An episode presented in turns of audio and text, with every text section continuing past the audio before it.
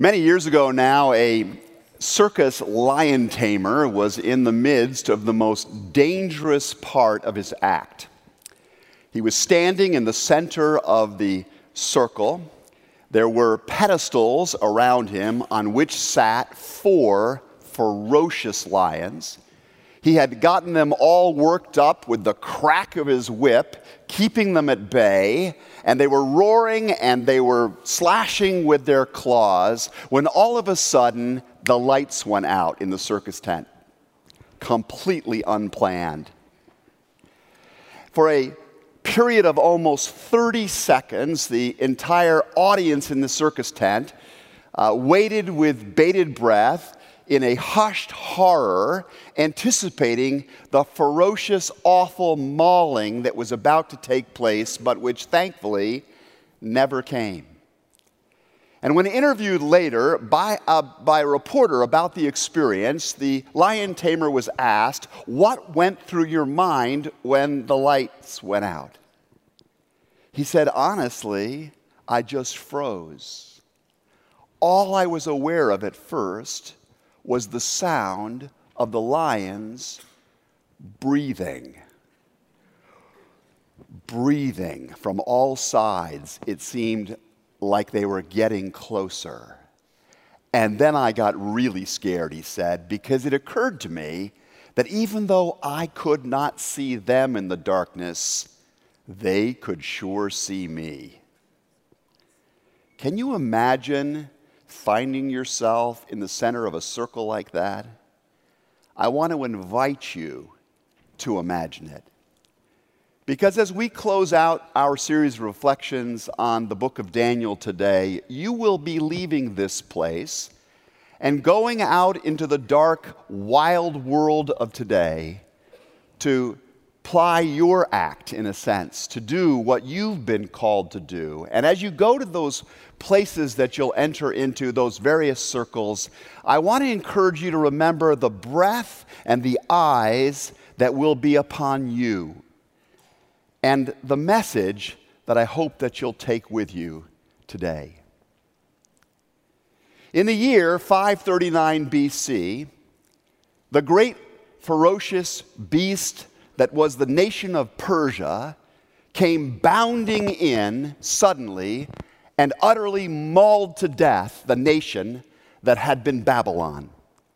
By the time Babylon was taken by the Persians, the Persian Empire had amassed the largest and most brilliant regime of pre Roman antiquity. The Babylonians believed themselves to be the summit of civilization, and the Persians would go on to be even more.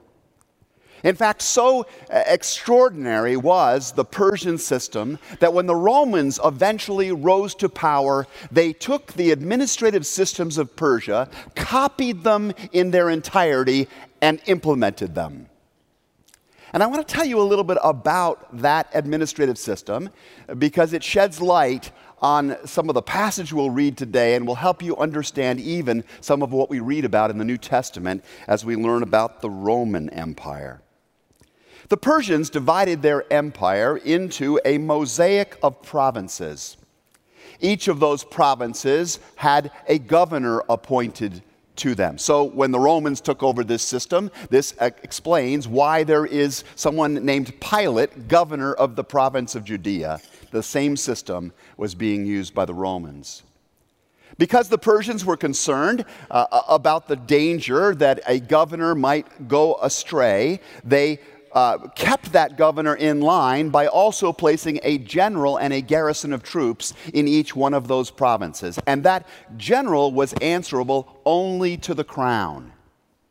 Now, make, to make sure that the governor and the general didn't conspire and begin to uh, use resources in a way that did not profit the Persian uh, Empire, they also, the Persians also appointed a secretary in each one of these provinces who reported also directly to the Home Office. And then, just in case all three of those parties went into cahoots with each other, uh, the Persians also had officials known as the king's eyes who audited the records of each of the provinces. Together, these various functionaries were known as satraps. Satraps. Thus, we're told in today's text from Daniel chapter 6 it pleased Darius, the king of Persia, to appoint 120 satraps to rule throughout the kingdom, with three administrators over them, one of whom was Daniel. Wow! Daniel, once again, has risen to a position of amazing authority and influence. In his famous parable of the talents, Jesus teaches in the New Testament that God has a way of entrusting to his servants a small amount of resources, watching what they do with those resources, and then he makes the decision if they manage those resources well to entrust them with even more. And so we see in the life of Daniel faithful management in little things First, he begins managing his own character. In a time of tribulation. He'd been taken as a slave, he'd been uh, stolen from his country of origin, he'd been enrolled in a, in a foreign system, and yet he remained faithful to his identity as a child of God he managed that well, and then God gave him more responsibility. And in the stories that we've looked at over these past weeks, we've seen how Daniel rises up through the administration of Babylonia to the very highest office. And now, as Persia has swept in and taken over from Babylon, Daniel is still on the rise, gaining even more influence as God entrusts him with the capacity to speak for him in higher and higher places. And then, we're told, Daniel so distinguished himself among the administrators and the satraps by his exceptional qualities that the king planned to set him over the whole kingdom. A little Jewish boy is now going to be the number one guy next to the king himself over the largest empire in human history to date. How do you think that appointment went over with the Persian satraps around Daniel? Not well. Not well. How many of you have ever seen the uh, Disney movie The Lion King? And they've just remade it now. And in that story, as you know, there is a figure there uh, by the name of Scar. He's a mangy old lion. He's the brother of the actual king. And when he sees the, the child of the king being lifted up and presented as the next king, Scar becomes very jealous and begins to connive and to plot to destroy the child. In like fashion, we're told that the administrators and the satraps tried to find grounds for charges against Daniel. They looked for uh, grounds to charge him in his conduct of government affairs, but they were unable to do so. They could find, the text says, no corruption in him because he was trustworthy and neither corrupt nor negligent. Oh, for Daniels in every sphere of business, politics, society, and life today, in no way corrupt or negligent, trustworthy in every way. Finally, these men said, We will never find any basis for charges against this man unless it has something to do with the law of his God. Unless we can find a way to exploit the devotion that Daniel has to his God, we'll never be able to bring him down. So, for time's sake, I will simply condense and paraphrase what happens next. The power brokers come to King Darius and they say, in effect, Bad news, Mr. President. The polls say your influence is waning. You're losing your grip here. We know that you are a stickler for religious freedom, sir, and I need to point out that this is one of the unique aspects of the Persian Empire is that as long as the nations they took over paid their tribute and remained peaceful, the Persians allowed tremendous religious freedom in those places, a pattern which the Romans then would also emulate and put into practice. Sir, we know that you like religious freedom, but we're telling you that, that, that urgent times demand emergency measures, and we want to suggest this revision in your policy temporarily. We'd like to suggest that you declare a, an official edict that says that for a period of 30 days, that all of the citizens and people of your uh, nation should pray only to you. It's going to bring your name recognition up. It's going to get people thinking about you. It's going to turn their hearts towards your well being, and it'll be terrific for you and your leadership in our empire. And then after 30 days, you can show how humble and generous you are and go back to the laissez faire religious policy that you like. And Darius buys the program. He signs the policy into an edict. He says that whoever breaks it will be thrown into the lion's den. That the price of praying to anyone but to him will be death by mauling from ferocious lions. I want to pause at this particular moment and just make a practical application of this story to your life and to mine. I'd like to suggest that as we go through our lives, uh, much like Daniel or like that circus performer that I mentioned at the start, we are never really all that far from the eyes and the breath of lions, as it were. And I want to think with you today about three particular kinds of lions that have their breath and eyes upon us as we go about our daily lives.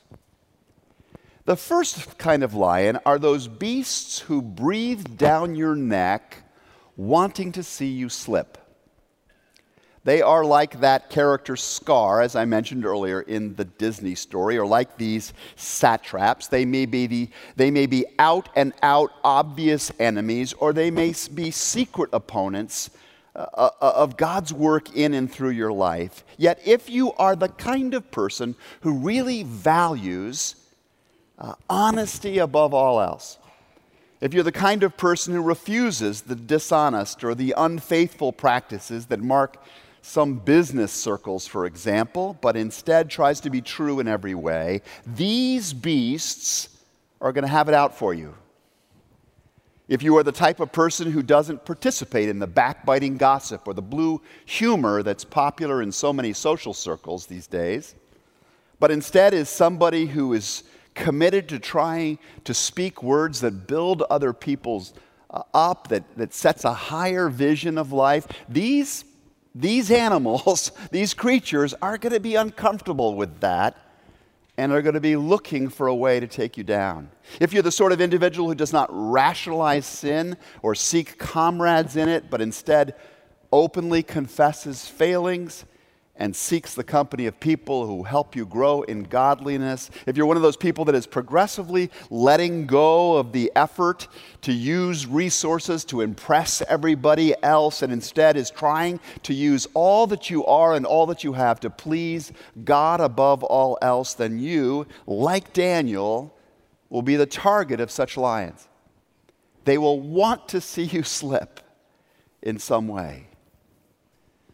I'll leave the topic of the flesh and blood opponents that we have aside for a moment and just think for a moment with you about the beast who opposes you on the invisible spiritual plane. He would love to put you in a position where you have to choose between your devotion to God and your devotion to worldly security.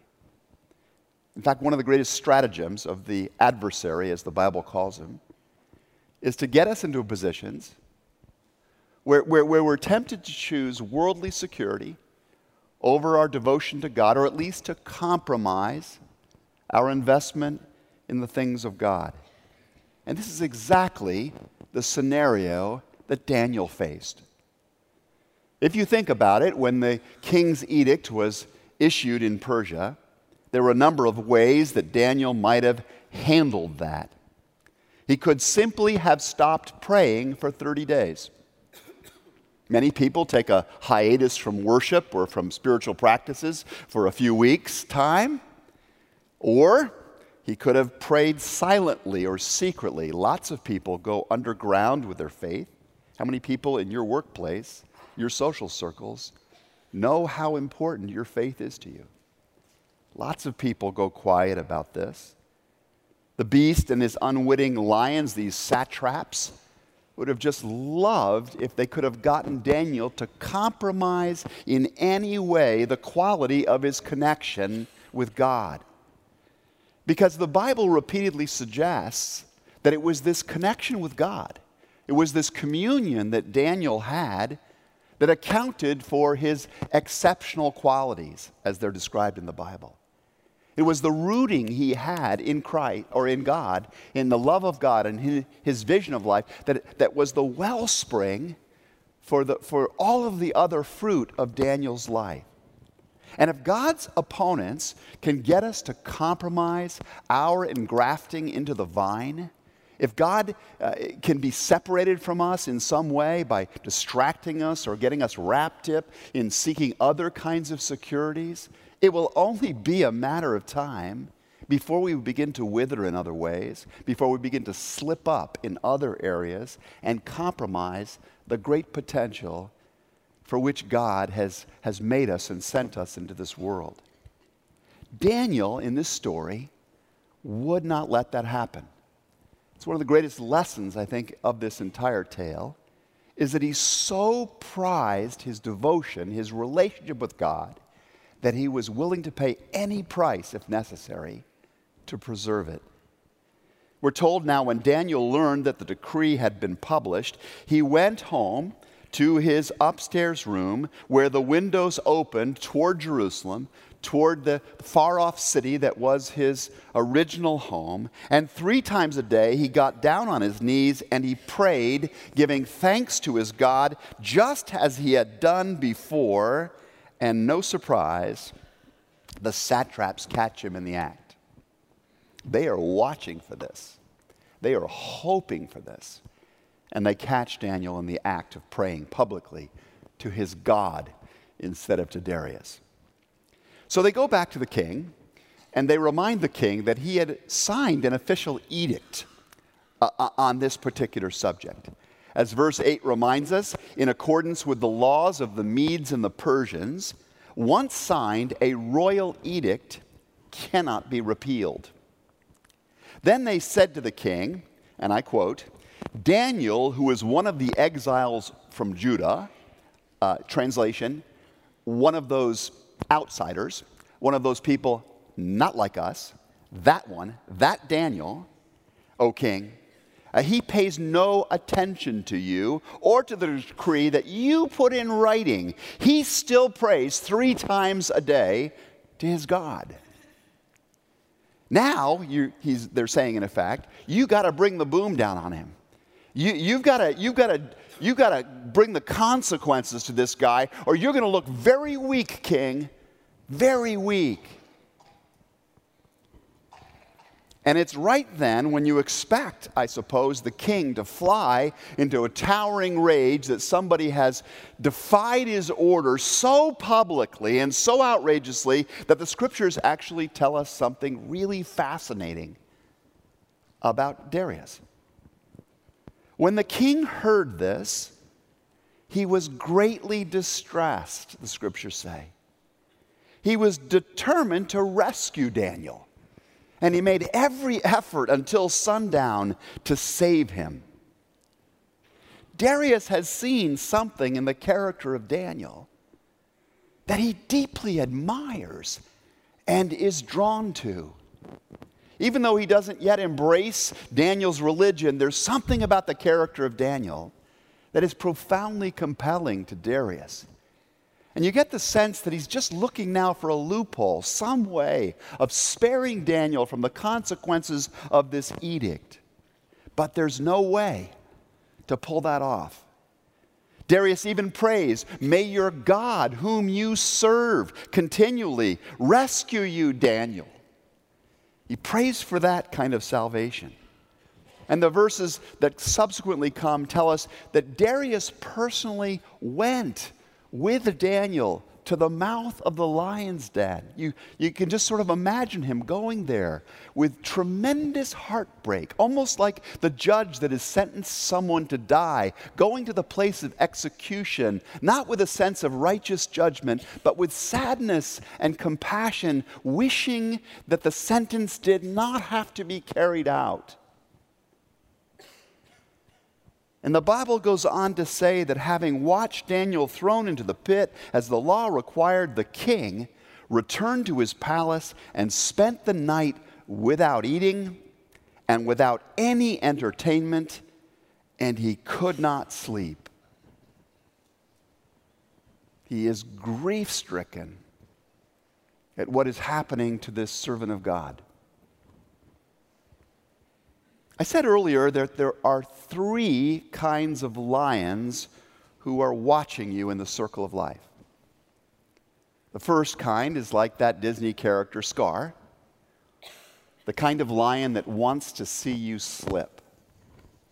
But there's a second kind, a type a little bit more like the, the character Nala in the Disney story, who, who, who wants to see you succeed uh, who, who, who wants to see a different kind of outcome for you, even though, again, they may not fully understand all of what your faith is about.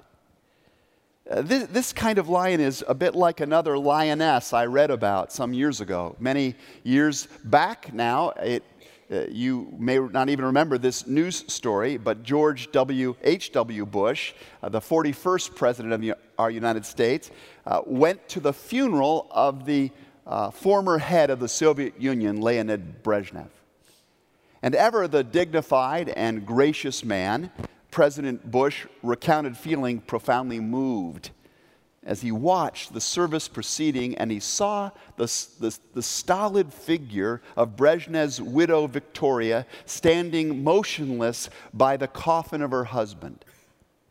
Then, just as the soldiers touched the lid of the coffin and began closing it, Bush recounts that he saw Brezhnev's wife do something that almost no one else was close enough to the action to see transpire. Victoria Brezhnev did something that goes down in history as one of the most amazing and dangerous acts of civil disobedience ever. Before the lid was closed, she reached in and made the sign of the cross on her husband's chest. The sign of the Christian cross on her atheist husband's chest.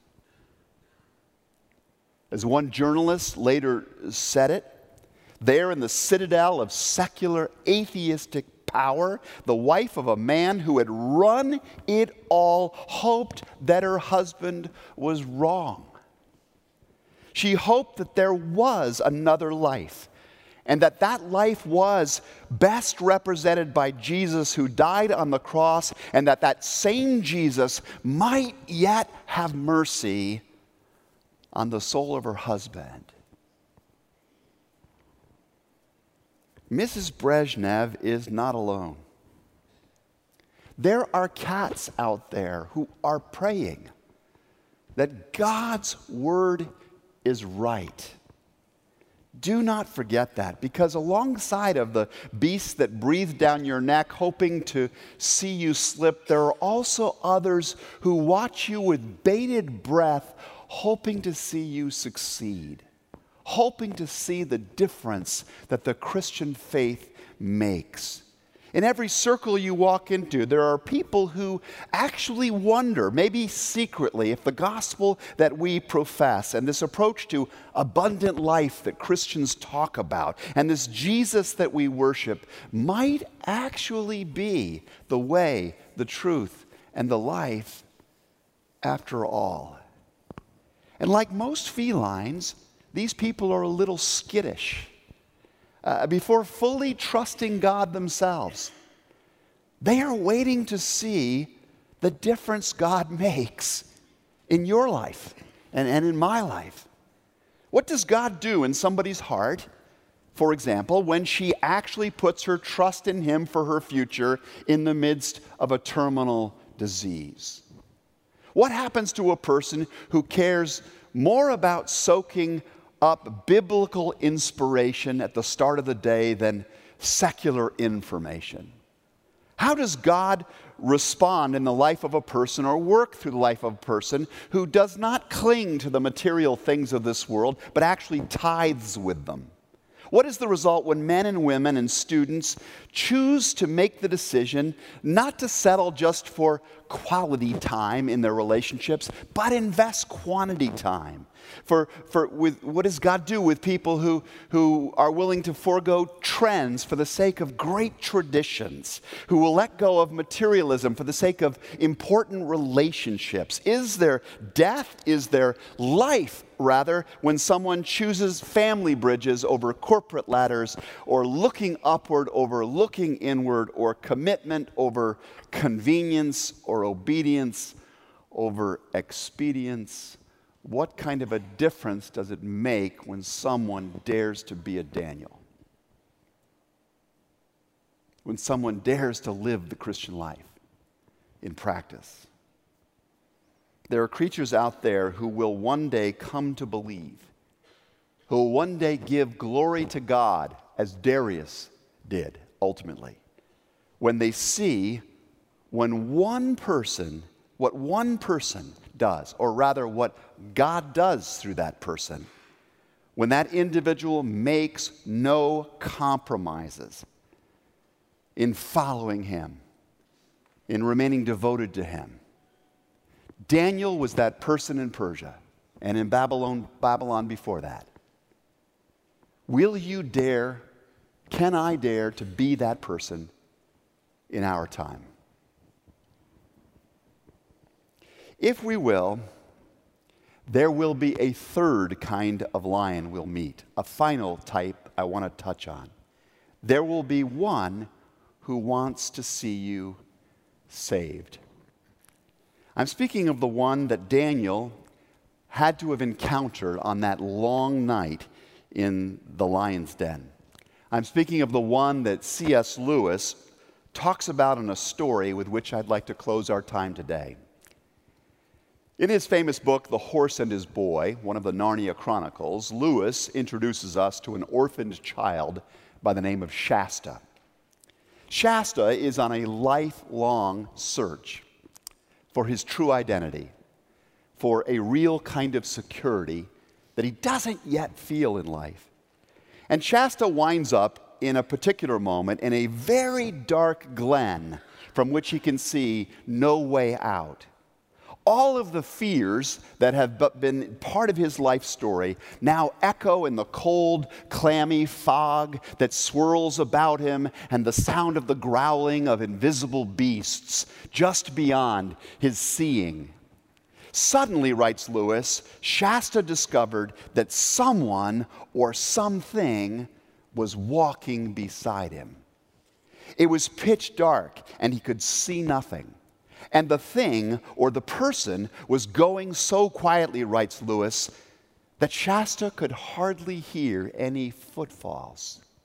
What he could hear, however, was breathing.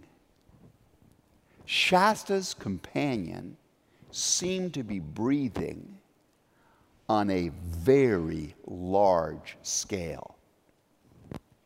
Unable to see the presence, Shasta begins to panic. But once more, he feels the warm breath of this thing on his hand and his face. And strangely, he finds that breath reassuring. And the boy begins talking. He tells how he had never known his real father or his mother and had been brought up sternly by a fisherman who found him. He tells the story of a time when he made a narrow escape from imprisonment and then was chased by lions and forced to swim for his life. He spoke of the time when he was almost at his goal when another lion chased him. Don't you think it was bad luck to meet so many lions? Says Shasta. And a very large voice spoke in the darkness, and it said, there was only one lion. What on earth do you mean? asked the boy. I've just told you there were at least two the first night, and there was only one, said the voice, but he was swift of feet. How do you know? said the boy. Because I was the lion, said the voice. I was the lion who forced you to join with that friend. I was the cat that comforted you amongst the houses of the dead. I was the lion who drove the jackals from you while you slept. I was the lion who gave your horse new strength for the last mile so that you reached your destination in time. And I was the lion you do not even remember, who pushed the boat in which you lay, a child near death, so that it came to the shore where a man sat, wakeful at midnight, because I had awoken him to receive you. Suddenly, writes Lewis, the mist in which Shasta had been walking turned from black to gray and then from gray to white. And now the whiteness around him became a shining whiteness. And he turned and saw pacing beside him, taller than the horse, a lion. And it was from the lion that the light came. And he lifted his eyes, and their eyes met. And instantly, the pale brightness of the mist and the fiery brightness of the lion rolled themselves together into a swirling glory and then gathered themselves up and disappeared. And Shasta was alone again. But somehow, never again alone. Never again afraid. Neither was Daniel. Neither will you be, or I be, when we face what we face in days ahead. You and I can live with a lion heart in the midst of this wild world of ours today.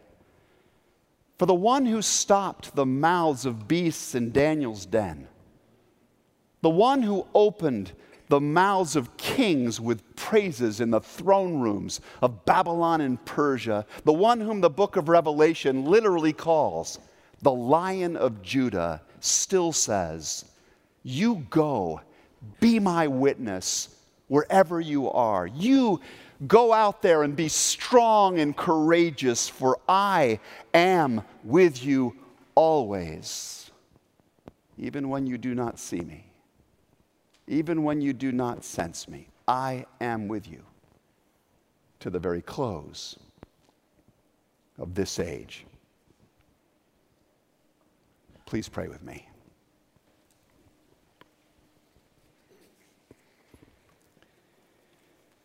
Gracious and all powerful God, until that day dawns when every dark den shall dissolve before the fiery brightness and glory of your presence. Until that sweet morning when you shall raise the faithful from the pit and lay the wicked low. Strengthen us, we pray. Make us desire nothing so passionately as communion with you. Bring forth from that wellspring courageous lives that honor you in matters great and small.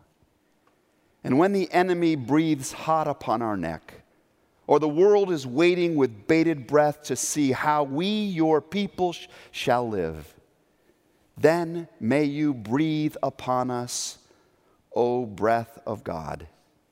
Fill us with life anew. For this we pray in the name of Jesus. And all God's people said, Amen.